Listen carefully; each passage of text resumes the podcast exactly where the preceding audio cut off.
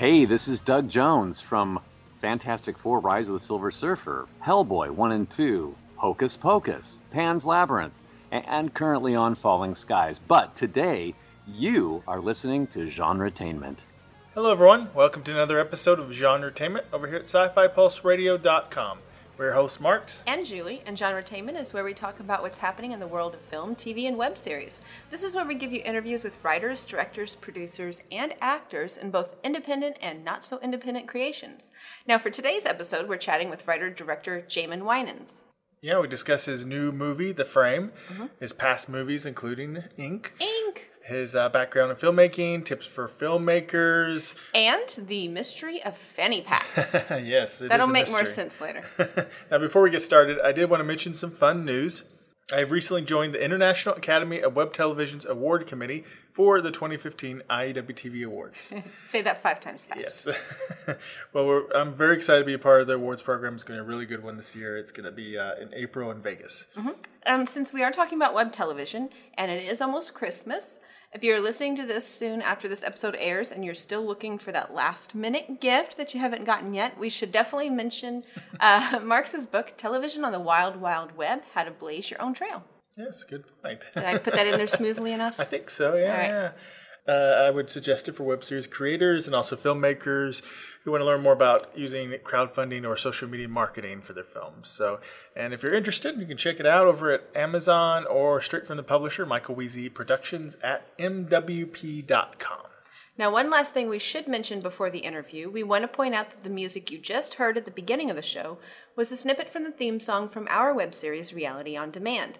It was a song composed and performed by our friend Tishan Hardy, and you can find our web series at realityondemandseries.com. Well, now let's get to our interview with filmmaker Jamin Winans. When you go to sleep at night, do you like having dreams?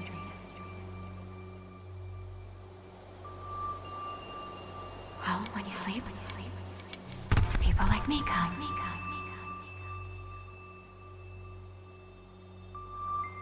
And we give you and your family and everyone you know good dreams. Who gives the nightmares?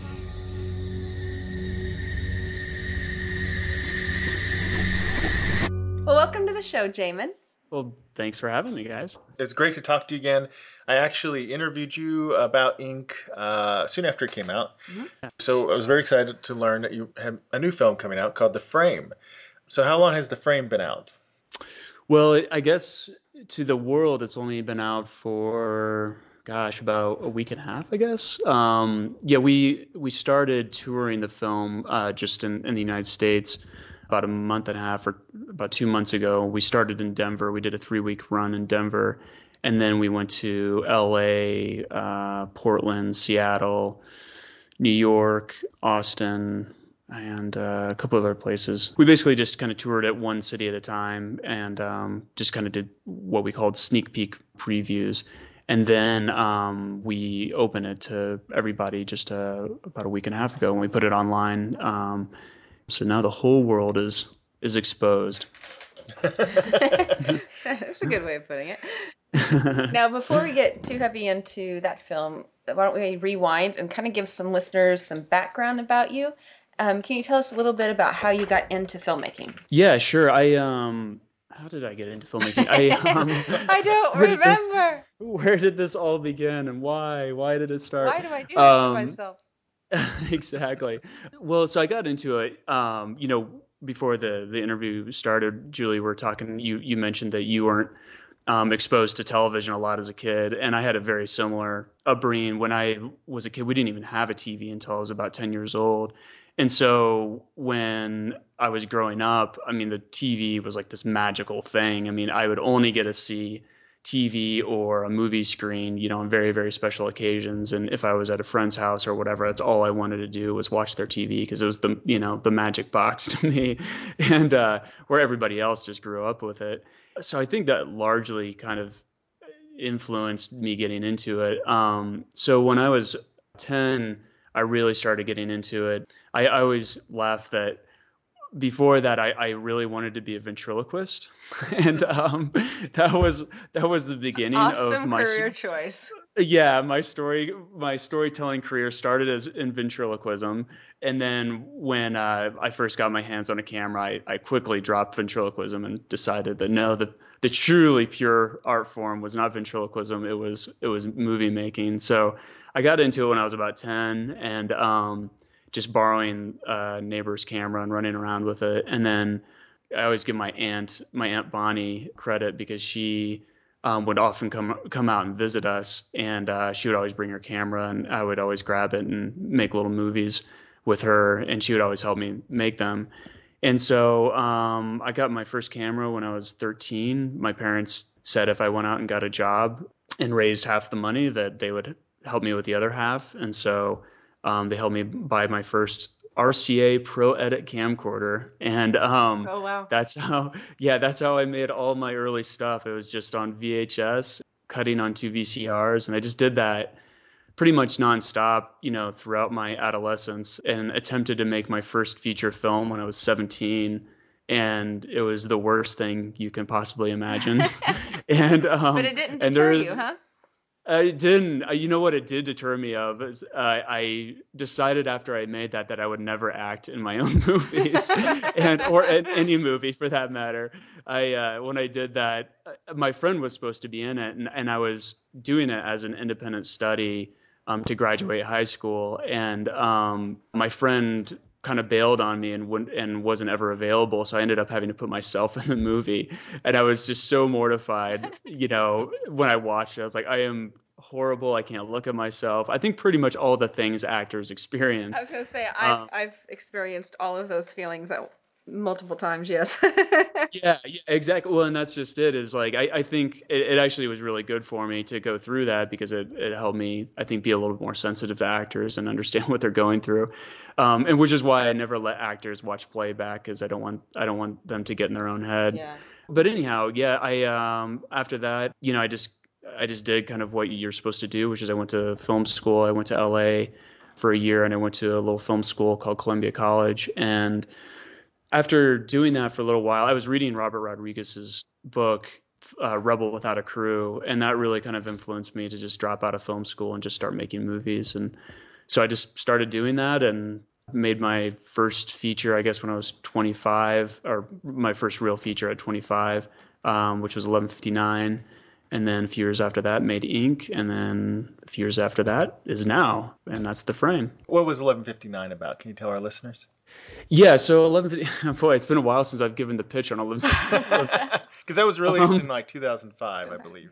But yeah, that's yeah, very good. Uh, yeah, so that was several years ago now. Um, yeah, so 1159 is about a news photojournalist who is covering a, a big political story, and um, he one day suddenly wakes up in a field in the middle of nowhere and has no idea how he got there. When he gets back into town, he realizes that he's missed the last 24 hours, and a bunch of things have changed in the last 24 hours then well i don't want don't want to ruin the whole movie but um basically he then lives the next 24 hours and he then suddenly wakes up again um, in a field and he's gone back to live the day that he skipped over and so that's that's basically the premise Yeah. And you went on for to Ink in Yeah. 2009, I believe that was released. And can you tell our listeners about Ink? Yeah, Ink is. and It's been a little while since I've done the pitch on Ink as well. um, so, uh, Ink is basically about people that come out at night and give you dreams. So it's there's the storytellers that come out and give you good dreams. Um, they're kind of like angels, and uh, you know while you sleep. And then there's the incubi who come out at night and give you nightmares. And um, the story sort of revolves around a father and his daughter who are in between worlds, and um, it's about the storytellers and the incubi kind of fighting for their souls. Now, Ink was it was kind of an interesting how it kind of got out to the general public. Um, Hmm. it Because that it- was arguably your, your first big hit. Yeah, yeah. But soon after being pirated online, it went viral. And I, if, if, if we think that it was seen either legally or illegally over 5 million times since 2009. So, how do you feel about having that pirated? And do you think it hurt or do you think it might have even helped with marketing or sales? Yeah, that's an interesting situation. You know, Ink, you know, much like the frame, when we started, so we we premiered at a film festival. We after 1159, we on 1159 we went through kind of a very traditional distribution route, and so we had a distributor, and it went really poorly in that the distributor you know, never really paid us and didn't really put a lot of promotion into it. It just didn't go well, um, even though they made a lot of sales and and so we were just never paid back most of the money that the film made. And so on Ink, we really were dedicated to self-distributing the film. The problem is we just didn't have the money to do a very proper job.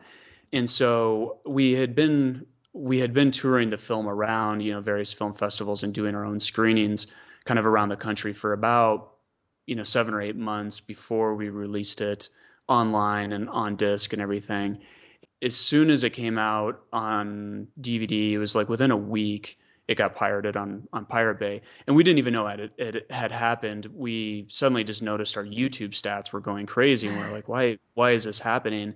And one of our friends called and said hey you guys are on pirate bay. And I guess we had done just enough research by that time about piracy that we just knew that for a film our size, it was it was a blessing, not a curse.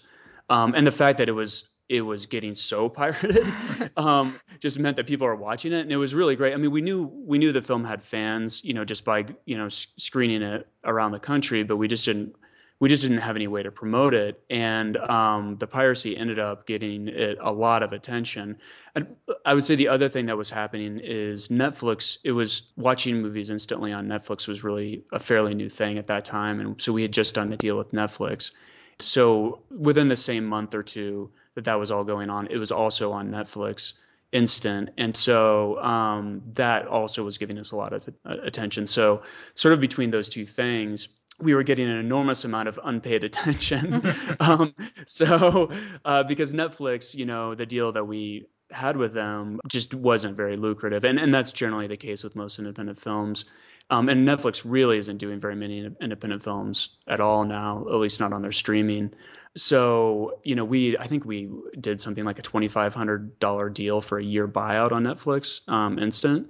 So it had gotten you know, watched, you know, probably at least a, a, million or two million times in that first year on Netflix, and we got paid twenty five hundred dollars for it. So we actually made more money from pirates who came back to our website and gave us money for the film than we did on Netflix, which is really interesting. So, and I think that it really taught us a valuable lesson that above all else, access is the most important thing. Yeah. And I think we're seeing that now. I mean, I think, you know, Hollywood still is is holding on really tightly to a very windowed distribution process where you know we release on theater in theaters and then you know in, in the United States and we go to other countries and release in those theaters and then we um, do a VOD release and then we do a disc release and it's all very segmented and I just think that the best I, I definitely think the future of film is just release everywhere so everybody can see yeah, it. Yeah, I don't understand why things are released in, in one country than another. And it's just kind of like, you know, once you release it, just release it. it doesn't make a lot yeah. of sense to me. Well, they're experimenting with that because, like, Snowpiercer was simultaneously in theaters yeah. and online. And I think Crouching Tiger, Hidden Dragon. Well, but too. I mean, you know, because things will be released, you know, in the U.S and then there's a delay before it gets to the UK, or vice versa. Well, that, that, was big with Doctor Who. Yeah, but but like tech savvy fans are gonna be like, well, I'm not gonna wait a month just because I live on this continent instead yeah, of the other. So if I can get it pirated, I will. You know. Well, that's ex- that's exactly right. I mean, we so we lived in uh, Bulgaria for a little while, and um, that's a that's a long story. But yes. we lived in we've lived in Bulgaria for several months, and in Bulgaria they don't have, and this is you know in Sofia, which is the the oh, capital. Yeah. I mean, they don't they don't have like people don't go to a video store anymore there if you want to watch a movie you get on pirate bay period like that's i mean that's what they, that's they just do what you do yeah and, yeah, and that's a lot of countries, and I think that there's a lot of lost revenue um, by not making. I mean, these people will pay, you know, something if if there's an easy clickable website like a Netflix or something out there that people can go to. Um, well, you, but they just yeah, because you think about it, it's kind of weird. It's it's like distributors are saying, well, since you're, for example, Bulgarian, you're not as mm. important Yeah, as, exactly. You know, an American or a Canadian or or whatever, and it's just kind of like, but then they want to they want them to feel guilty about say pirating it, but it's like, well. You know, you already think we're not equal. That's why you're making us wait, and you don't care. Well, you know, that's so why right, should I feel yeah. any loyalty towards you? You know? yeah, I mean, you're you're giving us this trailer on YouTube, but then you're not letting us see it for a year a year later or whatever. And that's that's exactly our philosophy. Is we just feel like no, we just because you know after Ink we we you know developed this fan base that is from everywhere, you know, and we don't, and that's why we released the frame the way we did. We didn't want to you know, just tour it in the United States for eight months before anybody could see it. We're like, we're just going to do a fast, um, concise tour to help generate, you know, buzz and press, but then we're going to release it to everybody simultaneously because half of our fan base is outside of the United States. And every one of them is just as important as anybody in the United States, and it's really important that they, they can all have access to it. And and the truth is, is they will find access one way, whether we give it to them or not. So we might as well do it ourselves. And um and that's why we decided to do, you know, a, an expensive download that includes the the tr- uh, includes the soundtrack as well. You know, eight dollars you get the movie and the soundtrack together instantly, and it's just a and it's it's great for us because you know ideally it converts a lot of those people who were just going to pirate it to say, oh yeah, you know I can afford eight dollars, that's easy, and and I get the soundtrack, why not? Yeah. You know, that's kind of been our philosophy. Now you talked about the deal with Netflix for uh, for independent films, and Mm-hmm. Now I've found some independent or or just kind of lower budget. Maybe they still had some, but they were lower budget, and I wouldn't have thought to even look for them before, except it mm. pops up on Netflix or I see it, and it, it's kind of interesting. So I know that I've found some independent things on there. Is is mm. that for an independent filmmaker? Is the payoff really instead of in dollars? Is is there a payoff in exposure? You think? I, I definitely think so. Yeah, I, you know, we're and we've we've had this debate a lot over the last couple of years, just kind of saying, is it worth it to do that?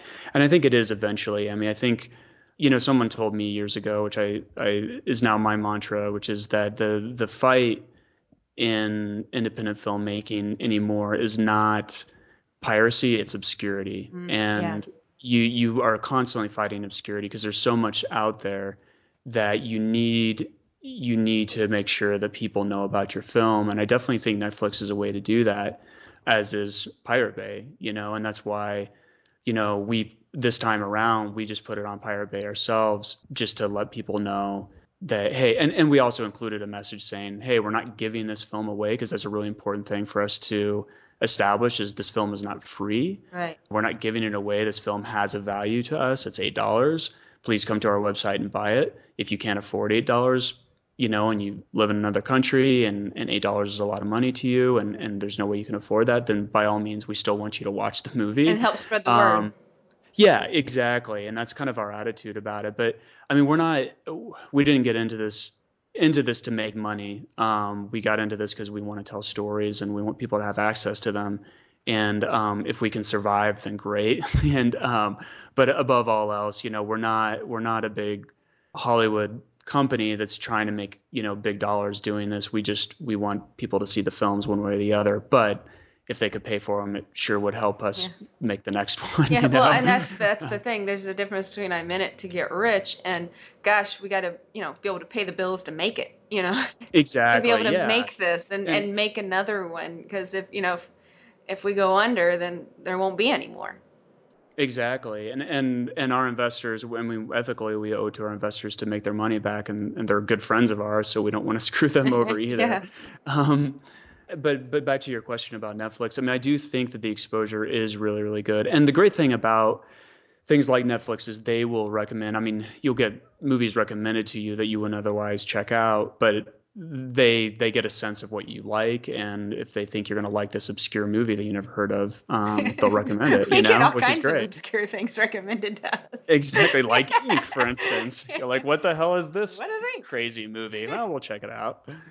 But Ink caught on because it's Yeah. We were at Dragon Con um, Oh, a this was years neat. back. I can't remember. When Oh it my was, gosh, it's been several years. It must have. I think it was right after Ink came out. probably, and we actually Hmm. saw someone dressed up. Uh, It was a really good the- costume. yeah. Who, if anyone Oh, out there really? is listening, and this was you at Dragon Con right after Ink came out, we loved your costume at Dragon Con That's so because it cool. was so freaking cool. I mean, it it you wouldn't have thought that that would have been something you could have recreated in yeah. in real life very well.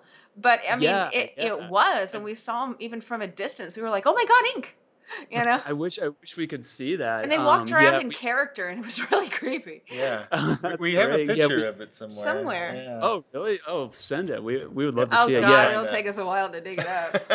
we we uh yeah we get um, pictures sent to us from from time to time from various comic cons and stuff of people dressed up as you know characters and yeah it's it, like nothing warms our heart more than that it's just it's just really if cool you and want i'm good sure costumes, Dragon Con is just uh, one of the best. Yeah. oh really That's when you I've know. That's when you know you have a good fan base when they show up in costume. yeah no exactly that's commitment for sure So about Ink, I did want to ask real quick. Uh, one of the there's a lot of great things about Ink, but uh, I really found it interesting, like the fight scenes, because there's like parkour style. yeah, we always zero in on the fight choreography. Oh cool cool Did you want to talk a little bit about how you set up those fights and, and who who did that? Yeah. Um, so our uh, our good friend um, Brian Taylor, who we call Bama, who actually one of the characters in the frame is named after Bama. He's just this amazing guy. He's he used to be a breakdancer actually, and um, then he got into parkour, and so he's a or free running, depending on who you are. But he's a free runner, and and um, he also had done some fight choreography, and so I I had filmed he and his team of free runners. Just one day, I just thought that what this was years ago. You know, I just thought what they were doing was really cool, and so I went out with my camera and just filmed what they were doing and cut it together. And when we were working on Ink, you know, I was like, you know, it'd be great to just have some fights going on in this in these scenes that would just be unique. And so I talked to him about it and said, "What do you What do you think? How would you like to work for free for a couple months and, uh, and choreograph these fight scenes?" Who could pass that And- up? yeah who, who could possibly and and even more and and he and all of his guys were the incubi and so he uh, i think he's the first incubi that show or that appears in the film. But yeah i mean and they they had to wear these like really hot outfits and you know we're just sweating through them. And it was just, it was pretty miserable all in all. But but they were just they were great. I mean they and and the the fights are are the way they are because because of them. So yeah, it was it was a lot of fun to shoot though. It was it was a lot of fun, at least for me. I, I didn't have to sweat through it and get banged up, but Yeah, that's a that's a, a large group of a group of a lot of people who don't seem to care about whether they get hurt. yeah, yeah, lucky for us. And you were kind of on. A, Everyone needs crazy friends. That's right. I see parkour more and more now in TV shows. Oh, and yeah, movies, yeah. But, but Now you were it's- still kind of like in a cutting edge there. Yeah. Where it hadn't quite caught on. It was just starting. I remember to the first time I saw it, I thought, what are those people doing? I mean, it looks like fun. Don't get me wrong, but Yeah, no, it's crazy. No, it's it, it really did start taking off. Yeah, shortly after that, but yeah, it was starting to take off when we were making ink, and and it, I think it's it's cool. Um, so my friend Brian now runs a parkour gym um, where he teaches kids, like young kids, to to do it, and um, it's really cool. I actually just went and saw his gym just the other day, and was just amazed to see these like you know ten year old kids doing incredible stuff. Well, it's Uh, cool. I mean, if you think about it, I mean, if you grow up in a big city, I mean, I was fortunate enough. I, I lived, you know, on a lake and near woods. I mean, we climbed and we ran around and we climbed and we jumped in things and, uh, but it was just in a different, you know, environment. But yeah, I mean, Yeah. if you're in a big city, that that's your jungle. I mean, that's that's Yeah. your woods. That's that's your lake. You know, I mean, you Exactly. you make your fun where you where you are. Just don't fall off the very tall trees. Yeah. yeah. You yeah. know that the leaves in the ground give a little bit more. Is all I'm saying. that sounds that sounds more dangerous to me. I mean, you can fall on a rock, so that's not good. But you know, Yeah. the ground gives a bit more. Okay, and so your your newest movie is The Frame. Yeah. So can you tell our listeners about what The Frame is about? Yeah, let's see. Can I? Um, so we've been. In Uh, 60 words or less. No, I'm just kidding. Just tell us more what it is. so yeah, I, I think by now I can start giving more of our explanation. I was really, you know, early on, I was really against telling anybody anything about it before they saw it. But but I'll uh, talk a little bit about it. So the frame is it, it is about two different characters. One is a uh, female paramedic, and the other is um, a um, a career criminal. I was gonna say an independent contractor of sorts. Yeah, he he's a uh, he's a, a young a young man who uh, is essentially trying to get out of a cartel, and um, I was gonna say, you know, he is a career criminal, but you, you get the feeling it's not fully by choice. I mean, he just Exactly, exactly. So, so the film opens. You know, it's on these two characters. So it opens um, on a on a big heist um, where Alex, our lead uh, character, is um, trying to uh, steal for a bunch of pharmaceuticals, and um, and it's this kind of very intense, uh, very quiet heist that's going on. Then we cut to Sam, our other lead character, who is a paramedic in a domestic violence situation. And so we see these kind of two scenes play out back to back. Um, but then we cut back to Alex, and Alex comes home, turns on his TV to watch his, you know, favorite television show called Urban Hope about a young paramedic named Sam. And we realize at that point that Sam is actually a character on a television show. And uh, then we cut back to Sam's world, and Sam comes home from her day and turns on her television to watch her favorite show. And we realize that she is watching a show called Thieves and Saints about um, a young uh, cargo thief named Alex. And we realize that his life is also a television show. And so the rest I will let you. That is the teaser. You got to watch the rest. find, find out what happens. Yeah, I, I tell the the heist um, that was that was really cool and elaborate. But then, you know, I have the domestic violence scene with her. That was rough. I mean, that was that was Yeah. that was rough to watch. I mean, because oh, because good. I'm glad. because I'm glad you. because you Oh, know no, you realize it's real. I mean that that happens and it happens a lot like that. Yeah, I'm, I'm glad you said that. That was definitely, you know, it, it's funny because when I watch it, I see um, my good friend Jeffrey, who is playing that role, and he is the sweetest, most gentle guy you'll ever see. Wow, So he's a s- very so good actor because I would Yeah. not I would cross the street to get away from that guy. Yeah. So I'm I'm glad to hear that because yeah, it's uh, at various times it's like man, I, I hope this sells because I mean all I see is Jeffrey doing this, but yeah, That's he's hard he's your friend because you know what they're really like. Exactly, exactly. And um, but he he really brought it. They all did. That was that was actually that particular scene was the the very last thing that we shot in our schedule. So um, it was and it was really tough actually. We spent two days shooting that scene, and we were in this really hot house without air conditioning, and, it was like 100 degrees, and it was just really tight quarters and very physical. And so I think, but I think it lent to the scene for sure. Yeah. Yeah, I was going to say a joke earlier, but I didn't know how how far you're going to get into plot. I was whenever you, we were asking you about your filmmaking, and you said, "I don't know how did I get involved in filmmaking." I was going to crack like a joke. Well, maybe you're actually a TV character. He's so happy Maybe to I say am. that now. and that and that is the message of the frame. We are all just TV shows. um, well, how, I, I demand a new writing team and showrunner is all I can ask for, and I'm going to go on strike until I get it that sounds good. I will join you in this strike. because I got to tell you, not this this group we got now for me ain't working out. I don't know how to take that. Besides you. um, I am always interested in how writers, you know, come up with their initial idea, what sparks that idea, because you come up with really, I think, uh, His writers came up with it. you That's or the writers who write you come up with really. I, yeah, this is just this is just what I was given. Sorry, I just played. play are just play the. He and I are just having way too much fun with this. So sorry. but you always come up with very, you know, unique ideas. Like I, I mentioned to someone the other day about the frame, and and up to pretty much the point where you stopped about what the concept was, and they're like, "Oh, I've never heard of anything like that before." Yeah. So, um, I'm curious what sparked the idea for the frame. Yeah, I mean, I think the things uh, to me, uh, I guess uh, you know, I, I do this because I just I want always want to be doing something different, and I think that first and foremost, I think just the the desire to to try to tell a story that you haven't you haven't heard before. Um, that that's kind of the the first part of it, I guess. But for me, um, I always I guess I always start with with images. You know, I, and I keep a notebook. I just I just write down a, a ton of ideas. Usually for me, it starts with theme. You know, I I you know with the frame, you know, in, in ink and 1159, I think they're all films in some way about a common theme, which is to some degree man's relationship to God in some way, and sort of constantly. And I think it's just because it's the thing that I probably think about the most and struggle with the most is trying to understand, you know, why we're here, and you know, is there a God? If there is a God, then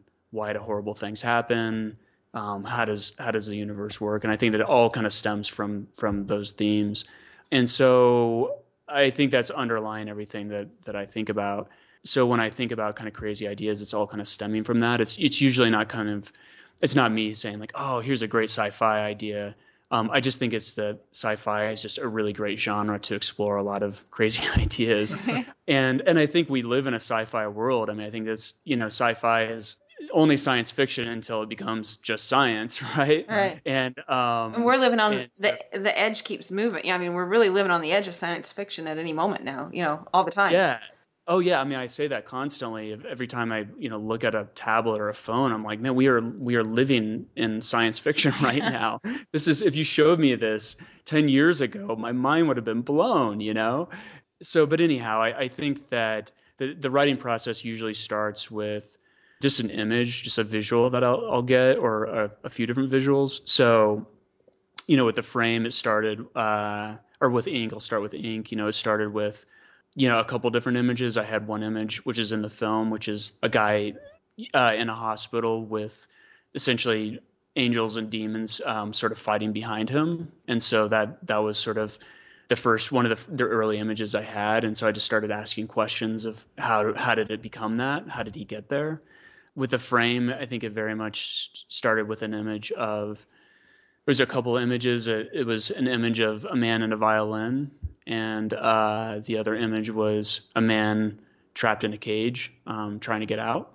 So those images, um, I just started asking questions from there, and just asking who is who is he, why is he there, um, and those questions eventually become you know d- help define who the characters are, and eventually becomes becomes the plot. But but as far as the actual like the script writing process goes um it's i usually i will outline for a really really long time. I'll usually just sit with a notebook for a year you know and just and i'll usually do really really extensive outlines. I mean outlines that are hundreds of pages long. And then i'll uh, once i really feel really secure with the overall structure then i'll then i'll go back and i'll um, you know write the script fairly quickly um, you know I'll actually write the script within you know a couple months you know but it's because i've done a ton of legwork to get to that point Yeah, I mean, I can see those themes that you were discussing, like Yeah. in ink and the frame. mm-hmm. Um, so one thing uh, that's interesting about the frame uh, that I uh, also liked uh, was that your your two lead characters Oh, are, yeah. are minorities. Yay. oh yeah yeah yeah it's that's interesting a couple people brought that up and i, I forget that that's the case but yeah that, that was a very conscious decision um, early on um, I, I mean to some degree i mean especially his character i mean his his character come you know is There's a real Um, backstory that explains that exactly would really only work with who he is. Yeah. Exactly. Am I, am I helping a- you explain it without giving away too much? no, no, that's perfect. That's perfect. That's exactly right. So his backstory really had to define, you know, what his ethnicity was. Um, with her, we weren't really sure. We, um, I guess, we just felt like we wanted, we wanted somebody of, of some sort of ethnicity, just because I I just felt like it's just what I wanted to see on screen. I think it, it was just some, it was just a decision that um, we made early on of just say, you know, let's just not go the stereotypical route here, and let's let's let's cast a unique person. When we saw Tiffany Mualem, who plays Sam, you know, we just she really kind of told us who the character needed to be. I think because I felt like that the character, um, script wise, I felt like there was a lot of room to grow, and it wasn't until I saw her do a reading of a scene that I was like, yes, that's exactly that's exactly what it needs to be. Because we saw a lot of really talented actresses, but she was she just brought something unique to it. And again, the same thing with David, um, David Carranza, who plays Alex. We I had a different idea about what the character would be. Um, I, I, think mainly just sort of how he would come across. And um, when we saw David, I mean, David's a really masculine guy. I mean, and, and an actor, and he just has a real bravado. And, and when we saw him, I was like, well, that wasn't that's not what I was thinking of at all. But it's he's it's better than what I was imagining. he was just he just really had a, a, really strong presence, and both are really really trained actors, and they're training. I mean, they're they're really talented, and we just knew that with you know rehearsing or uh, with auditioning with them, we just knew that they were they were really going to bring it. Yeah, that's what you know. We always liked. It's like we want to cast for the the best person to play the role. So whatever you bring to it and how well you do, we'll worry about what the character's supposed to look like within. You know, unless there's a specific reason they have to look a certain way. It's like, well, we'll we'll come up with a backstory for you later. We just want the best person for the role. Yeah, and, and I, yeah. We like to see that because you know we've talked about it. You know, like we we in regular life like we go to work and like you know my boss is a woman and, and she's black and I, I go to church and it's open and affirmative and multiracial and then we get together mm. with our friends and and family and our family are different race and nationalities and and and mm. everything but then you know you come home and you turn on a tv and everybody is like between the ages of 18 and 35 and the main right. characters are white and they right. everyone's straight unless this one person is gay and that's the entire thing that defines them and they're a stereotype yeah. the, the, the, quirky gay guy right and and it's just yeah. kind of like that you know but when you live your daily life that's that's not at all what your life is like but then you turn on tv and it's and or you go watch a movie and it's kind of like who are these people? You know? yeah you know and it's it's it's a really it's an interesting thing because we we really had to make a very conscious decision early on because we knew it was going to actually be hard on us marketing wise i mean the film was was going to be a hard thing to market to begin with just because it's a we we weren't willing to give away a lot of the plot points but the other thing was that you know when you don't have a white you know cast or you know a couple leads that really hurts you and it especially hurts you in the foreign market. It does it does. I Boy, mean for instance it is. I mean but you i mean you, it's really for instance it's really really hard to do sales in a lot of asian countries oh. if your if your leads aren't white. Um and um and it's just the way i mean it, it's it's just this the way the cultures work. They want to see white actors, and that's I guess the way to it, them know. it defines it being American, or exactly, exactly. I don't well, know that it's like specifically yeah, I don't I don't know that it's like a specifically like a racist thing. I think it's and, and maybe it is, but I think it's more that that's how they see America is white white blonde people and like yeah. that's who they expect to see in their American I've, films. I've traveled and, and I've had people surprised. They're like, "Oh, we don't look like an American," and I'm like, "Oh, what do you mean I don't look like an American? I mean, what does an American look like? Like we look like everything, right?" And then like they'll be like, "Well, you're not dressed like an American," you, you know, and I they were like you're not wearing like a Guess hat and name things with name brands on them with the the logos prominent, and you're not wearing like a fanny pack, and your skin's too light, and your hair's too dark, and I'm like. Dude, what do you think Americans look like? Like we look like everybody, you know, we're everything. yeah, but no, there's an there is a stereotype even in Europe that yeah. of, of what a what an American is, you know, and and it's kind of I don't know how it got started, but it is so far off the mark. no, no, I and I think I mean the the stereotype is true in some in some senses. Yeah. I mean, I think that Americans are are known, you know, like for instance in Mexico is you you can always spot an American because they're the yeah, the fanny pack and the even know uh, anyone and the with a fanny pack. Who are these I, you know, but you see it. You do. It must, you see well, it. it must be like I, I don't know, maybe older people. I think yeah, and, and I think ones too. That can afford was, to travel. They don't have kids. Or the, the, the fanny pack left such an impression in the '80s that everybody still remembers it. You know, traumatized by the fanny yeah, pack. we're just we're officially just like that's our branding is the fanny pack, and we can never shake it. I, I don't even uh, know anyone with one. They're out there. Um, they're they're out there. Um, but yeah, yeah. So it was it was it was definitely a, a choice, and um, but I think that that's the future. I mean, I think that I mean, hopefully the um, I, I, do think Hollywood minority is, actors, and, not fanny pack. No minority actors. Yeah, yeah, yeah. With, sorry. We're gonna reclaim to be clear. Pack. Let's get a I, actually, I was, I was talking pack. very specifically about fanny packs, but and that that was going to bring me to my agenda as a filmmaker is to include fanny packs. Um, You've got to put one in as the Easter egg in the next movie. I know. Just thinking, could I develop a whole plot around that? oh, please do. yes, Anyhow, next movie, The Fanny. um, and the sequel, The Pack. The Pack. I don't even know where we are now. I don't know what's happening. but uh, okay, so racial diversity. oh, course, that's right. We were actually talking about something serious. Are, are, those are those two actors out of the Denver area, or did they, or did you fly them in? Um, no, a lot of uh, most of the cast, I would say, is the the two leads. So the way we cast it was um, we used um, Actors Access and Breakdown Express.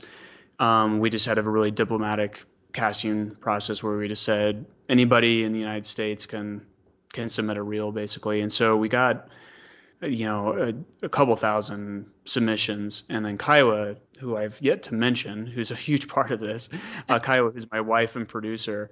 She was essentially the casting director as well, and so she went through. Oh my god, uh, she's a saint. Tons, yeah, she really is. I mean, she just went through an you know just enormous amount of submissions, and just and really seriously looked at everybody um, because you just never know when there's a gem out there, and that's exactly what we found. Um, so David is from New York, and uh, Tiffany is she's from Jersey originally, but she's in LA now. So those two, and then um, Cal, who uh, played Noah, who is uh, the old man in the hospital. He also is LA, but I think virtually everybody else were. Some of them are from are live in LA, but they're all kind of have Denver Denver roots. They're actors that I either knew or had worked with. Uh, Chris Kelly, who who was in Ink, of course, you know, played the the double character in this, and uh, he was also in my first film, 1159, and several other films. I think I've made something like six different things with Chris at this point. um, so he's kind of just a regular fixture somebody asked me at a Q&A if he was uh, if he was on retainer and uh, but uh, he we can't afford to keep him on retainer but fortunately he's a good friend so he he always uh, comes out and helps us out. Yeah, we have an actor that I tease. I said I'm going to someday get you in like a blood contract that says that whatever we make you have to be in because because we want you in everything. yeah, that's that's a good problem for for an actor to have for sure. That they're I'm, I'm sure they're they love working so. Yeah so, uh, with Ink and the frame, what would be the single biggest challenge you faced for each of those, excluding money, because it's always a challenge? Yeah. Taking that one yeah. off the table. Yeah, that's a good question. Um, I think I think that the same is true on both of them. That just the resilience you have to have. I mean, just the perseverance, and you guys know, um, you know, just the, the production world in general and making films. Um, I'm sure the same is true with web series it just takes so much persistence. And you know, when you're doing something like Ink, for instance, was an 83 day shoot, and the frame was a 58 day shoot. So they're just you're spending so much time, and you're just you're about a third in, into the process. You're just trying to just you're just telling yourself to just keep going because you're not sleeping, you're not eating very well, you're on your feet, you know, 14 hours a day. It's physically very draining. Yeah. It is. And it's and it's extremely stressful, you know. I mean, it's uh, you're constantly trying to control the uncontrollable, especially if you're shooting on location constantly. You just you're constantly at the mercy of the weather and you know, are people going to show up and and so I think just getting through it is the hardest part. Um, surviving, just, surviving just, it. This the process is the hardest part. Just, just, just the whole thing is really the hardest part. Um, All of it. but, uh, but yeah, I think you know, I think for me the maybe the the biggest thing is you know on Ink was just trying to keep the crew going. You know, I think Ink was a particularly brutal shoot. I mean, they're both pretty tough shoots, but um, Ink was really brutal. I think it was just it was a really ambitious project, and it was just it was just hard to just keep everybody motivated and keep everybody going. The frame, I'm trying to think of what kind of the biggest challenge was. It just it wouldn't. I would say the frame was a little bit smoother, but it, I think it was just again it was just kind of keeping everybody going. But we had on the frame, and we just had a couple of really key people that um, that were just so motivated and just so positive the whole time. But they honestly kind of kept me going.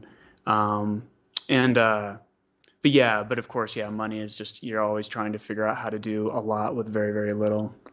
Now you were talking about the biggest challenges, such as you know surviving it and making it through with your health and your mind intact.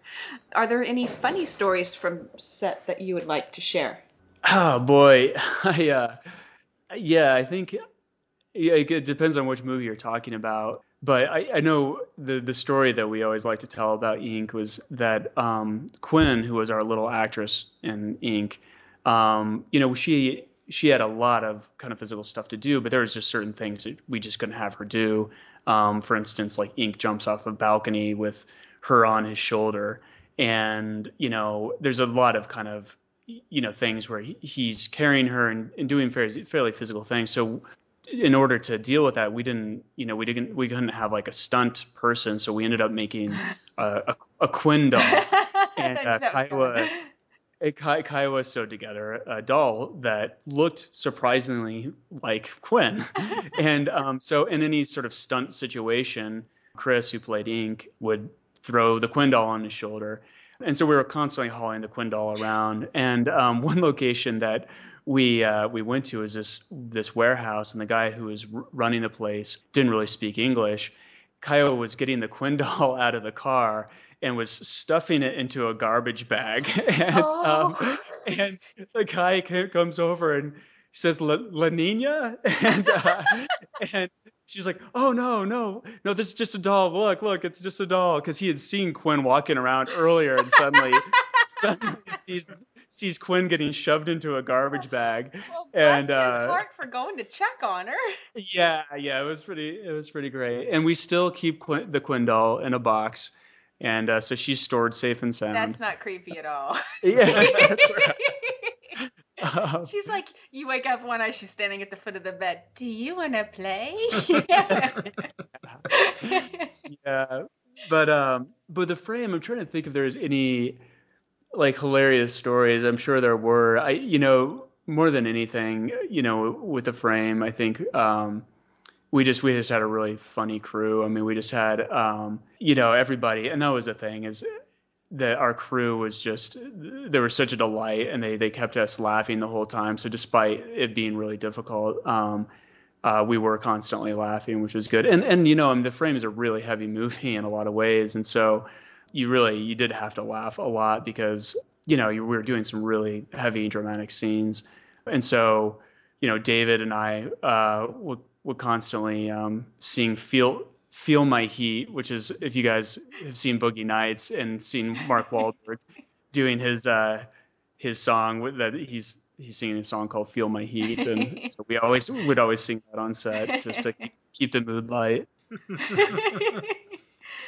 Still not as creepy as the doll. I'm just saying. yeah. now we have a lot of filmmakers, web creators, writers who listen to the show. We do. Uh-huh. So, are there any uh, tips you'd like to share with them that you have you learned working on these films?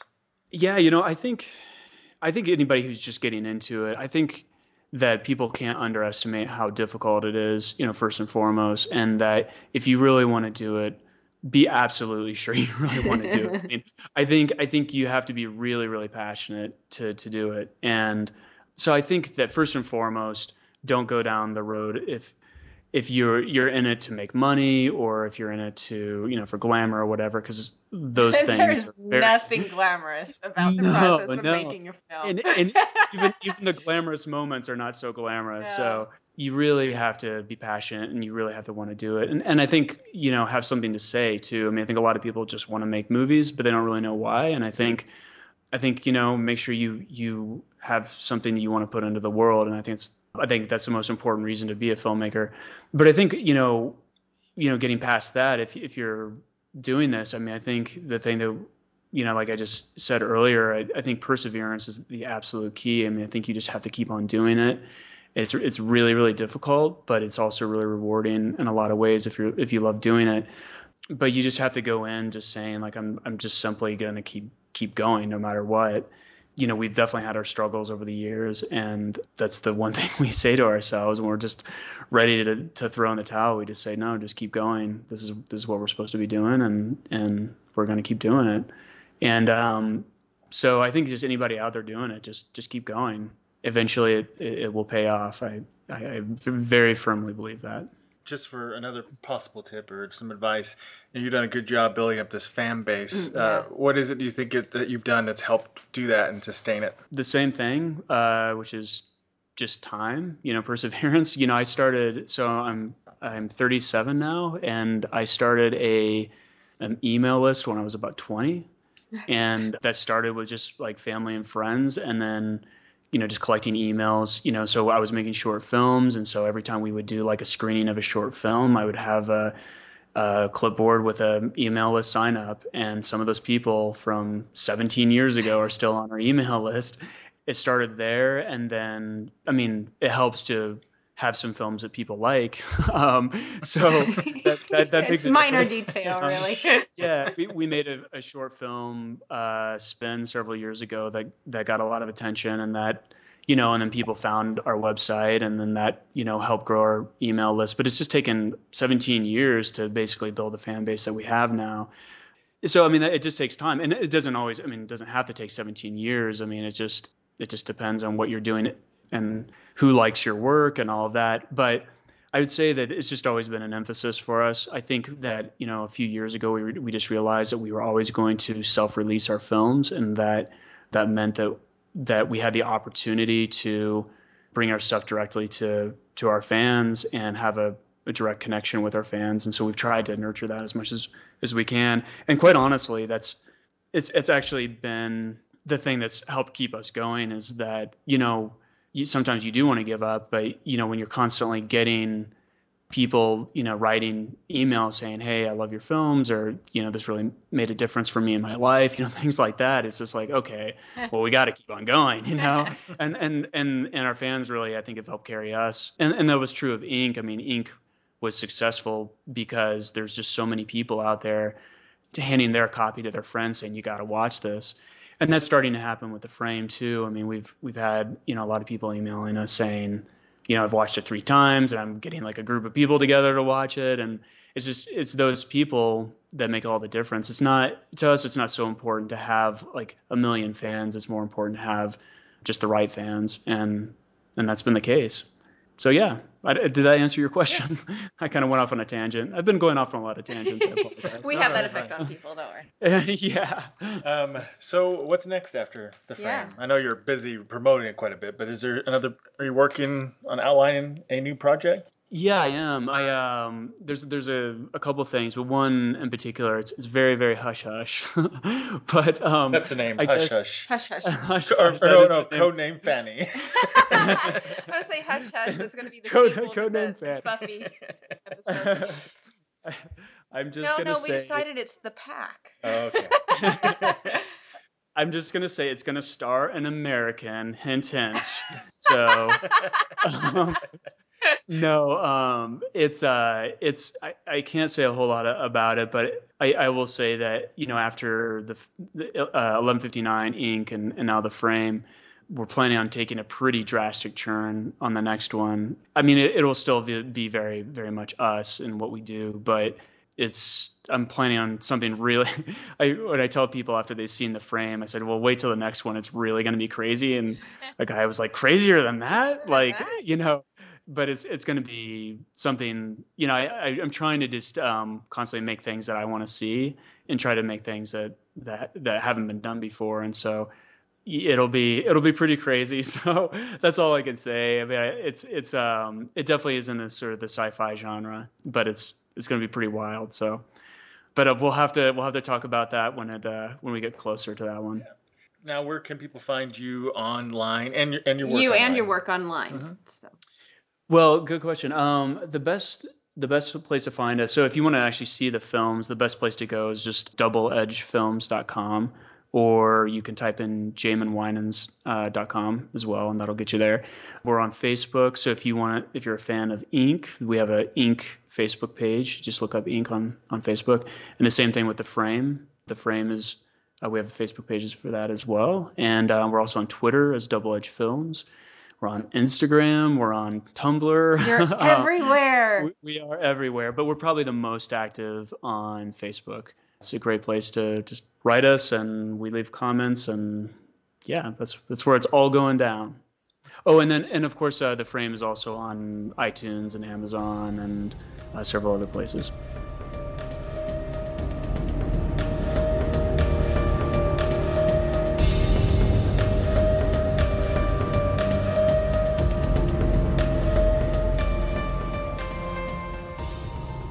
Hello, everybody. My name is Timo Vuorensola. I'm a director of an awesome film about the Nazis from the dark side of the moon called Iron Sky. And you are listening to Genretainment.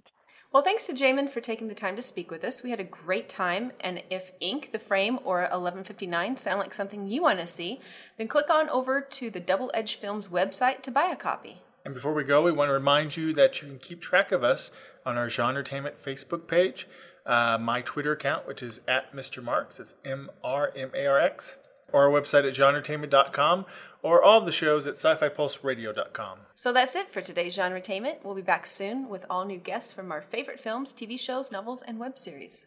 Genre Entertainment is a production of Alien Jungle Bug Productions. Until, next time.